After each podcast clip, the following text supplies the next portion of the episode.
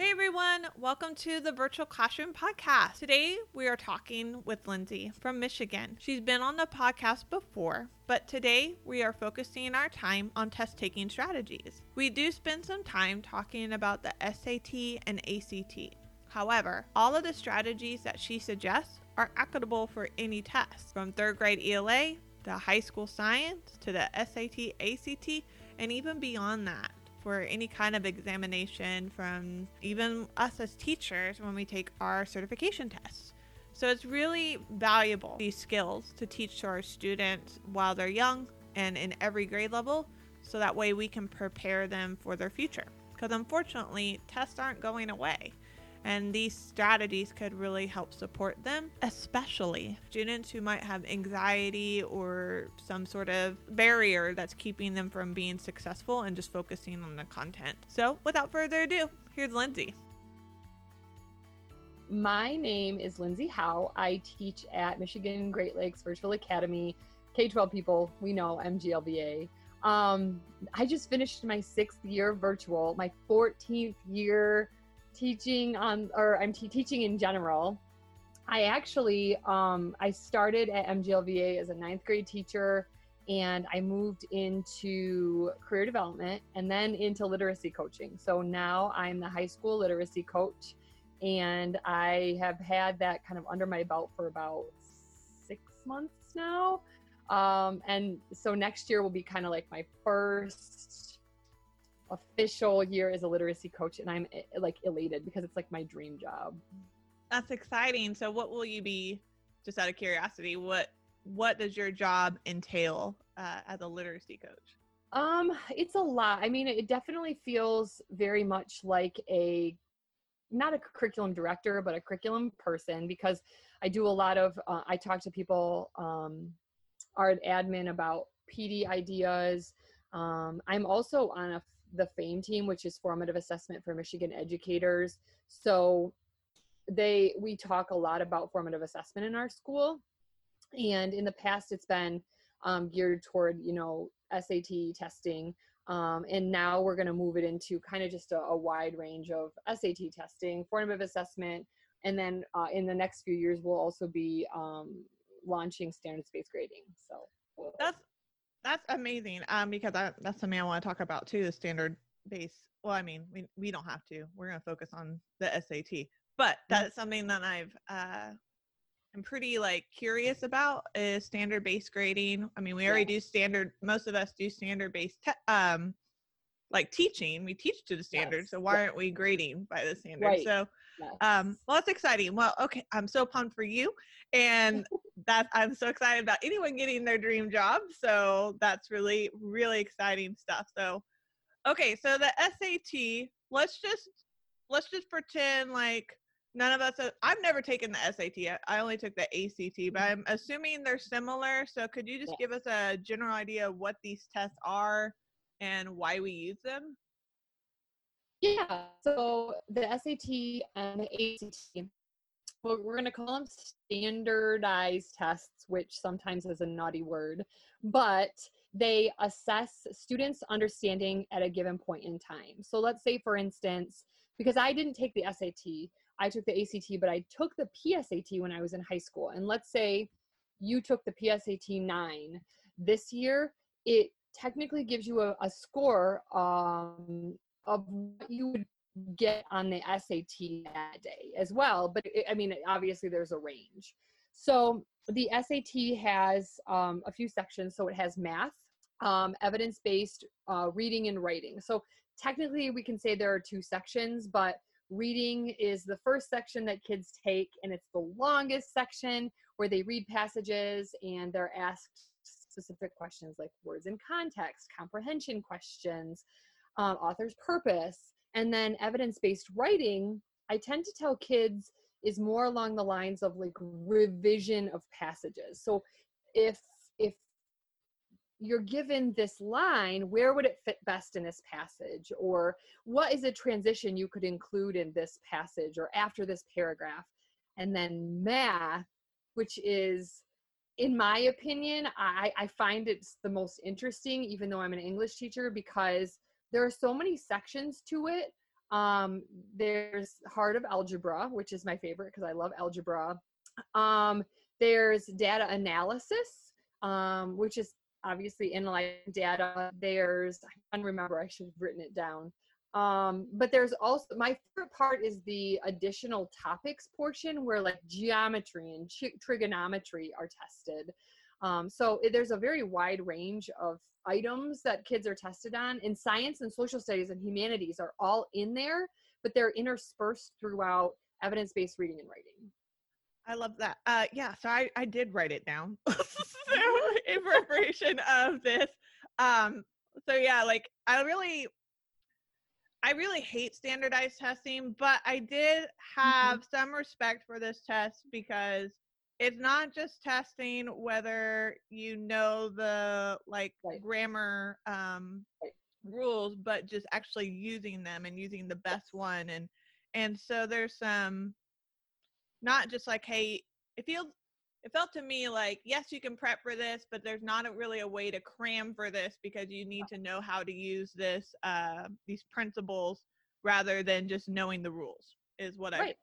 i uh, got from that so cool i'm glad that i'm i'm kind of spot on there so um, the research states that typically below average students benefit from the SAT or ACT prep course. Now, mm-hmm knowing that you switched to a different position, is your school still offering a separate course like you originally were teaching, or is this just now integrated into what you do? So there's that's kind of a multifaceted question, or the answer is so.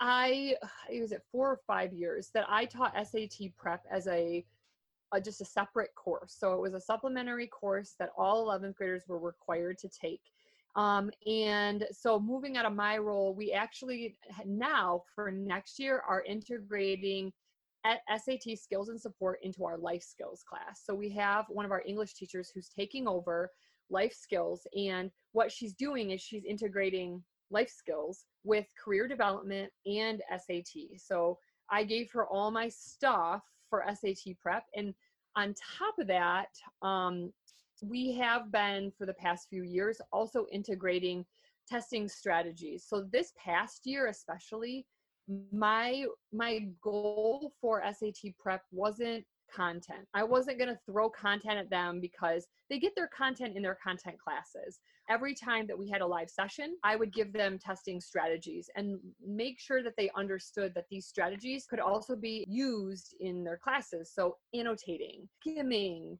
elimination of answers. So all of those strategies, I said, okay, but where can we use those in your other classes? It does, I mean, you're not going to just use it on the SAT to make it very applicable as opposed to this one time you're going to use this one skill.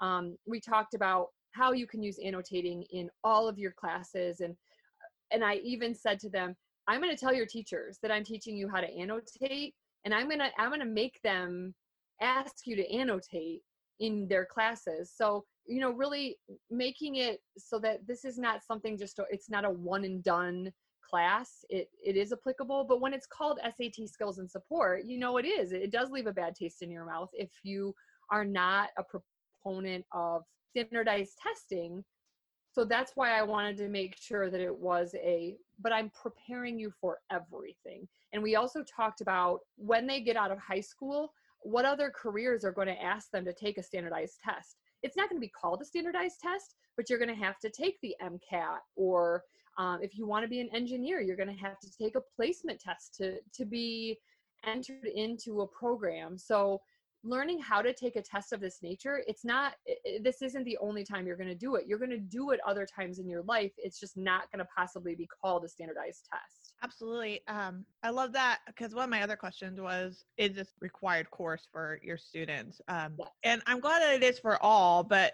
it did show that the research anyway that i found was showed that the kids who struggle the most actually gain the most, which makes sense in every aspect of what we teach. So our kids who are struggling in reading class are going to have the most benefit to it than those who are above, which makes sense. On the idea of you teaching test taking strategies, what strategies yielded the most results? Which ones did you think were vital? And I love that because also another question I was going to ask is you know, what skills could we integrate into our other classes? So for a ninth grade ELA teacher, even down to like in most states now, they have some sort of standardized test at an early age that is high stakes. Like Oklahoma has um, an RSA law, and these babies are testing for their first year, and it's so high stakes because they could be retained if they don't pass it.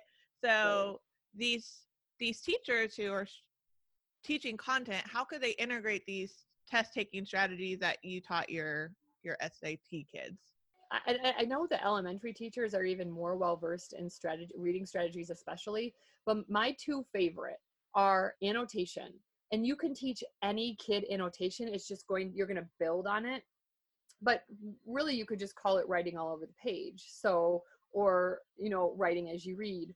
Um, so teaching them to write in the margins and reminding them that it's totally okay to write in a booklet um, i know that I, when i write in my booklets when i'm reading any any scholarly reading that i do most recently my daughter said mom you're writing in the book and i'm like yes that's awesome so writing in it making notes because you digest it better another one is is chunking i i, I call it chunking or chewing um, where you break up a passage into you know chewable sections um, and then skimming i mean i hate to say it but kids are going to need to learn how to skim a passage because for the reading portion, if you divide it up into the number of questions and the number of minutes they have, they have 1.25 minutes to not only read but also answer the questions. So when we tell kids that, I don't tell them to freak them out, although generally in the chat box the kids are like, "Oh my gosh, I can't do it." But at the same time, if you practice skimming, it's a it's a good strategy not only be you know i'm not a proponent to read fast i'm not i'm not a fast reader but also learning to skim because when i'm reading anything i don't read every single word i read so that i can digest items so that i have time to write on the side and like an exclamation point or circle or highlight so that i'm digesting it as opposed to just reading every word because that's not effective. Any elementary teacher especially is going to tell you reading every word doesn't matter as much as comprehending unless we're talking about fluency rules.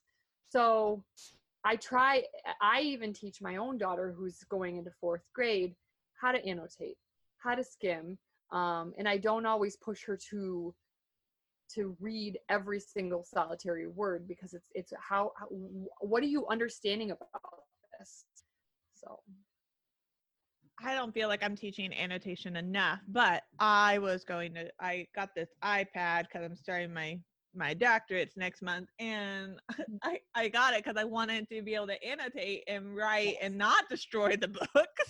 so, right. Oh, I um, love it. but but uh, to be fair, my university doesn't use books. They we only use scholarly reading um, that we can get on like EBSCOhost. So I wanted I didn't want to have to print it off. I didn't want to have to anyway, so this makes it a lot easier. But as you right. said that, I'm like, I know how to do this. I don't know where I learned how to do this, but I right. did learn how to do this. And you're absolutely right. This is something that I still use. I still use how to annotate. And I found myself skimming things because I don't always like to read the treatment of data, like how they actually oh. got the data, because that's really boring. I want to see the results of how they get their data mm-hmm. or what they did with the data. There's a place for it but I'm not here to judge how they got their data. I'm just more curious about their results. So right. I love I love all that. I need to teach um, my students how to annotate more and in a virtual environment that's so easy. I'm thinking right. yeah. just do exactly what I just did for me, but just put it on our um, we're gonna be using Blackboard Collaborate at the beginning of the year, unless you're a pilot school. But um, you can put it on there or on Neuro, and then there, there's highlighting tools. I can just let them write all over it. So I love that. Um, so 23 states require the SAT or ACT. Is there? Do you know why? Why do we do that? I couldn't really find out why.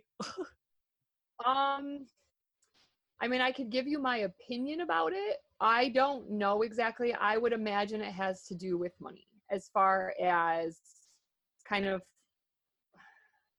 yeah I, I think that a lot of it is probably just money because it, i mean still standards based testing is is going to be or i'm sorry standardized testing um you have you have college board who's creating the sat um i mean they obviously have to make money because they're not a nonprofit organization so it's probably based on money Okay. cool. um i mean that obviously that's not that's not the most politically correct answer but at the same time i mean uh, and it probably also has to do with um, what most colleges in that state are requiring as far as entrance uh, level testing is concerned.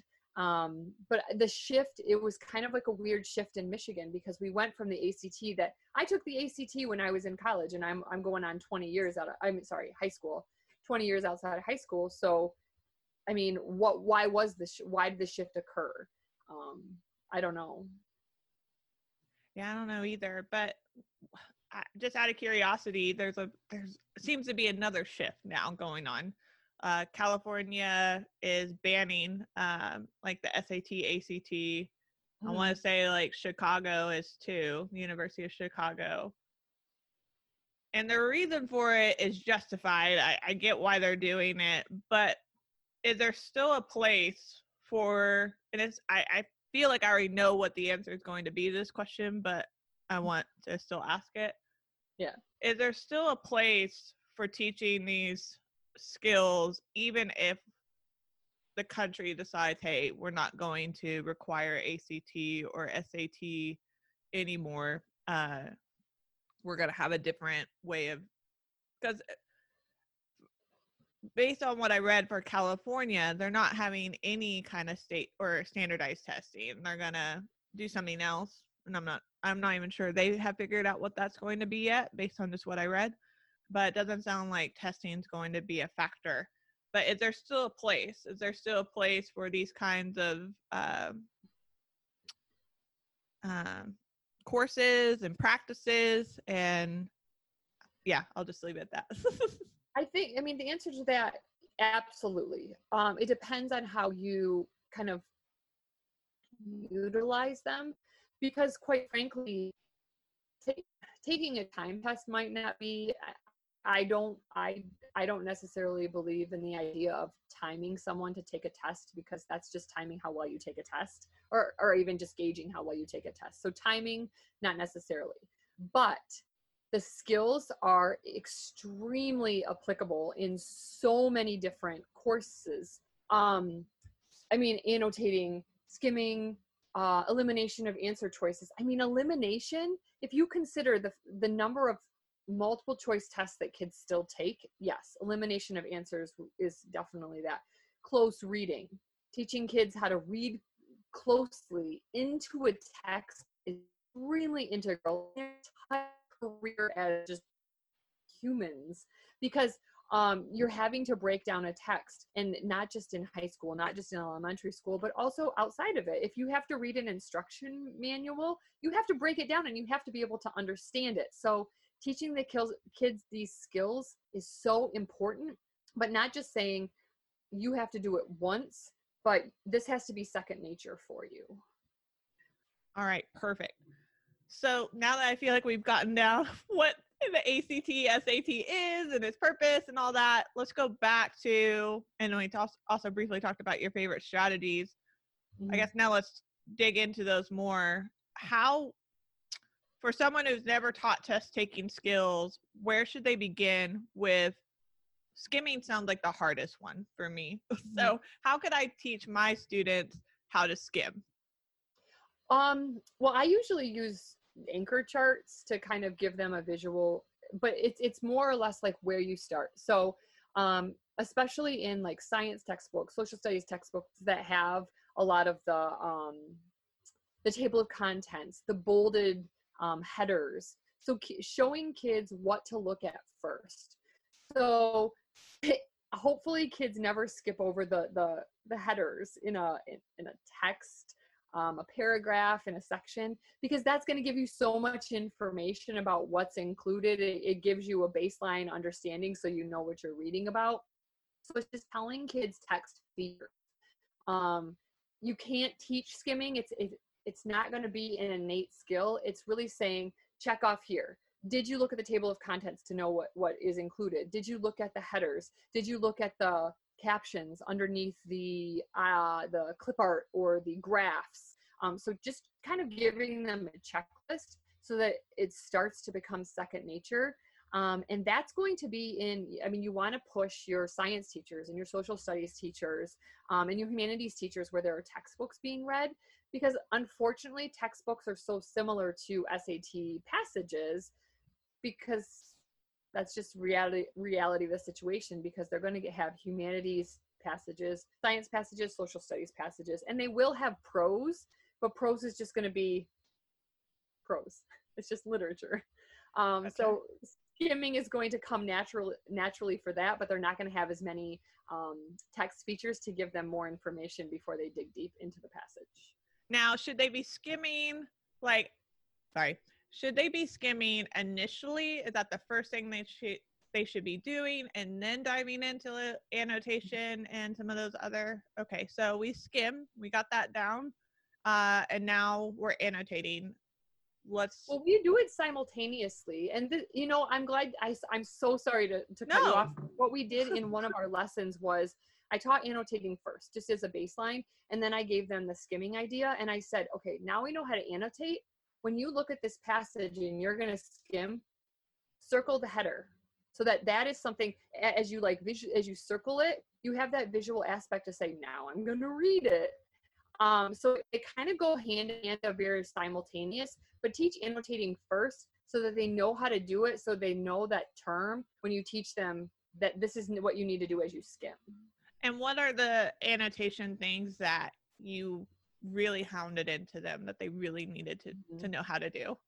Circling unknown vocabulary is huge and that's one that kids can do especially on the sat i say guys tricky vocabulary. Totally fine they did it on purpose. Um, so uh, uh circling tricky vocabulary exclamation point for something that's interesting question mark if they're like i have no idea what this means. Um, for main idea put a star um, but circling headers is a big one too or highlighting. It really depends on um, which form of annotation they want to use. Oftentimes i circle words that i don't understand and highlight the headers. Um, but the most the most annotating items that i use are exclamation point and question mark. Question mark for i don't understand what they're saying. Um, exclamation point for something that i totally agree with or just find interesting and how does this play in? Just out of curiosity, how does this play in the test taking? How does circling a word that they don't know going to help them figure out the right answer to the problem? Is it more about just cognitively thinking and recognizing, hey, I read this, and or does it actually help them in that endeavor? So how- well, for circling unknown vocabulary, it's pr- probably going to be a part of one of the questions because often there's so many words in context questions. Um, circling that will make it easier for them to go back and find it. Um, also, it's let's we're let's just pretend that kids don't skip over words, but they do. So if you come on, upon a word that you don't understand, for us as as you know good readers, we probably don't skip over the word. We try to understand it as a word in context. Well, a lot of kids, a lot of lower level readers will skip over a word that they don't understand, but it's probably a word that's really important for them to understand the, the paragraph as a whole. So when you circle it, e- either it, it says to your brain, I don't know what that means, and I should probably figure it out or it's just a i can go back and i can see that word because i that paragraph is probably going to be one where i'm going to have a question so i'm going to have to figure out what that word means before i can answer the question. I'm having so many ideas with this so whenever as a fourth grade teacher and i'm going to go back and teach them how to annotate just throughout the year i'm going to highlight the title and then i want them and for us uh, our context clues is pretty straightforward I could have them circle or underline the word in the question if it says what's the meaning of blah blah blah. They can go find it. Mm-hmm. But then in the chat box, they could type out the words that they just don't know. Yes. so I really um, like that. And then what was the third strategy that you mentioned? No. um, the So annotate, skimming. third- Oh, elimination of answers. Oh yeah. So that one? that one seems powerful. Uh, what? And I've I've done that, but how do you do that? I that seems like one that we push a lot, but I'm not sure if I'm doing it right. How do you how do you do that? why. So if I say like eliminate answers, they're like, why? So if you tell them, it's really powerful to tell them you're more likely to get it correct if you eliminate answers because let's say for instance you have four choices, you have a one in four chance, a 25% chance of getting it right. Okay. If you eliminate one, you have a greater chance of getting it correct. If you eliminate two, then you're good. So generally what I say to them is as you're reading, as you're reading the answer options, cross off the one, that just like sticks out because there's always going to be one that's a, just it's totally incorrect. Cross it off. Higher chance of getting it correct. Um, and then go from there. So start eliminating based on what you know. You just have a greater chance. Could you cross off the incorrect or the correct answer?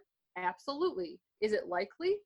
Not necessarily. So what I what I do is I model it. We often do it together. Um, it's because it's not going to be it's not going to be innate for them ever until you start modeling it. Like maybe do it as a bell ringer. We often um, I make bell ringers that are SAT related or they're worded like the SAT, but I don't say this is the SAT. But um, we I just model why was this answer incorrect. So another way to do it is to say in your bell ringer not which one was correct how about all of the answers that are incorrect and then talk about why they're incorrect Okay. Yeah, I always tell them like I always say there's always just a stupid answer and they Yes, always laugh whenever I say There stupid. is. so I, I and I always hate saying that word to them. I don't mind saying it, but uh but it seems to really resonate with them and they remember that. So well, their teacher said it's stupid. so like yeah, there's, there's, always, always, a a ridiculous answer there's- yes, there's always just an yeah, well, they're fourth graders. so they're like, oh, Miss Ring said stupid. So, all right. So we went over the SAT. We talked about your three strategies. Is there anything else that we should know about SAT and just generally test prep uh, that I didn't know to ask about? no i think that the biggest thing because for the longest time forever you know ever and ever and ever and it's never going to go away there's a negative connotation attached to standardized testing it's unfortunate i'm not going to say i don't buy into it okay but at the same time as it stands right now it's not going away so really for the kids it's all about giving them the idea that there's always a growth mindset and i think that we talk about that so much but really saying you know what guys I could care less if you get 100% or even close to 100% on this. All that I care about is that you show growth. That I mean that has to be a discussion with students is okay because we have what's called the M step um, in Michigan. So they have to take it so many times. They take it for the first time in third grade, then fifth grade, eighth grade. So if I look, if I'm talking to my fifth graders, which I don't teach fifth grade, but the ones that I would be testing, okay, guys, you took it in third grade. I know what you scored. Today, what I want you to do is I simply want you to score better. That's it. I just want you to score better. I want you to show me what you know. And that's what I've always told my students as well in SAT prep is because I what we do is we use SA or USA test prep and they have modules and they do practice and they're they say, "Well, what do I have to do? I don't how do I pass this class?" And I say, "Just show growth. Just show me you've grown." As you as you do the practice items and then the test at the end, to show me that you grew. That's all I care about because you're not perfect. Nobody's perfect. And I probably wouldn't even do perfect on any of this stuff. But I just want you to show that you grew. I love that. And I've toyed around maybe like sorry for saying like a lot. It's just part of my nature. But I say, um, uh, yeah. So I'm working on it. Uh, but I've had this idea of how could I make the negative connotation of state testing go away and make it something actually exciting. And I, I haven't quite Yeah. figured it out. because many of my kids come to me with t- test anxiety. I had one little girl this year who cried at the very beginning of the year the entire time, had to come like four times to take this test because I didn't want her to stress too much about it. And at the end of the year, she was still stressing, but she wasn't crying and she could do it all in the parts in the actual, just the sessions that we asked her Yeah. to come, no additional ones. So let's just, if we could, just brainstorm that a little bit. How could I help those kid, uh, kids maybe change their mindset about the test? I know test taking strategies will help because that's going to lower their anxiety. But I kind of want to just go with the test is cool and it's going to be the funnest thing that you've ever done. so, how could I potentially do that in a in my classroom? I, I don't know if it's possible, but I just want to brainstorm that with you. I mean, I definitely think that it's hard, and I don't have like the secret sauce, like the magic answer. But I do think it really is. It's instilling in students that you're not competing with anybody but yourself. So it does not matter. And I, I don't necessarily agree with showing students the data, like this is the state standard, because that there some students that have intrinsic motivation will try to live up to that but the ones that don't you're trying to ex- extrinsically motivate them and in doing so you have to you have to instill in them that you're only trying to better yourself all of the strategy say all of the strategies that i'm giving you they have nothing to do with this test they have everything to do with what you can do the magic that can happen in your own classes and then everything is going to become second nature. So when you walk in, you walk in with a swagger like I can do this. I'm just going to I'm going to beat my score from last year or I'm going to beat my score from the interim assessment because they're so similar. Um and, and really showing yourself I am beating what I did before. And if I don't, it's okay. Because you you have another chance. There's always another chance to do this. uh, Obviously, until the SAT, but um, the SAT you can retake. And I think a lot of students say to themselves, if I don't do good, if I don't do well, then I'm just not smart. Not even close to the truth because it's one test. Reminding the students that one test never defines you because if one moment in your life defines you, that's a problem because I have a lot of one moments that should never define me. Um, but it's all about just saying you're only you're only competing with yourself, and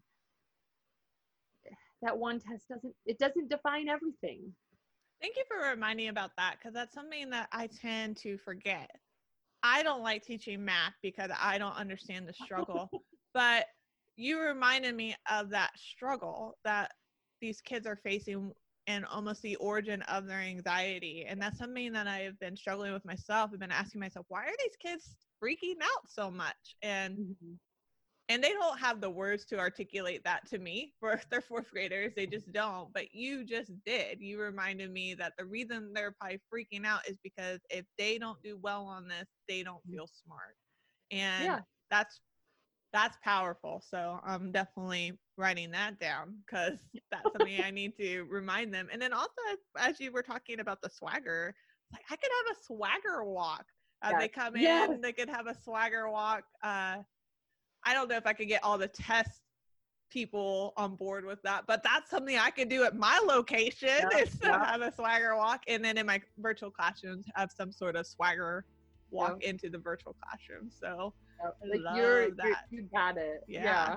and when we have Neuro, that's going to be even easier because they're all be on video. But I could have a few kids hop on the webcam and do a swagger walk as they come in to Yep, take the test. yep. So oh, I love that. So, all right, well. Lindy, it's always a joy to talk to you. I so appreciate you. Oh, thank you Oh. so much. Unfortunately, even in the midst of COVID, I can't foresee standardized testing going anywhere. However, us as educators, we're always going to need data. We're always going to need some sort of test taking strategies because our students are always going to be t- assessed in some way. Ideally, our assessments would not always just be multiple choice, right? That they would have some sort of task to complete, but they're going to need the skills in order to do that. So, regardless of whether standardized testing is here to stay or thrown out someday, our students are always going to need to know how to take an assessment. And us as educators are always going to need assessment data so we can guide our instruction. We don't know what to teach unless we know what they don't know and what they do know. So, which strategy did Lindy and I talk about that you think is most equitable for your classroom that you can apply at the next time you take an assessment? Or what strategies are you using that we didn't talk about that you think the rest of us should know? Head on, on back over to our social media pages and share because that's what this is all about, right? It's collaborating together and learning from each other. Have a great week. Thank you so much for listening. And as always, be brave, take a risk, and have fun. Bye, guys.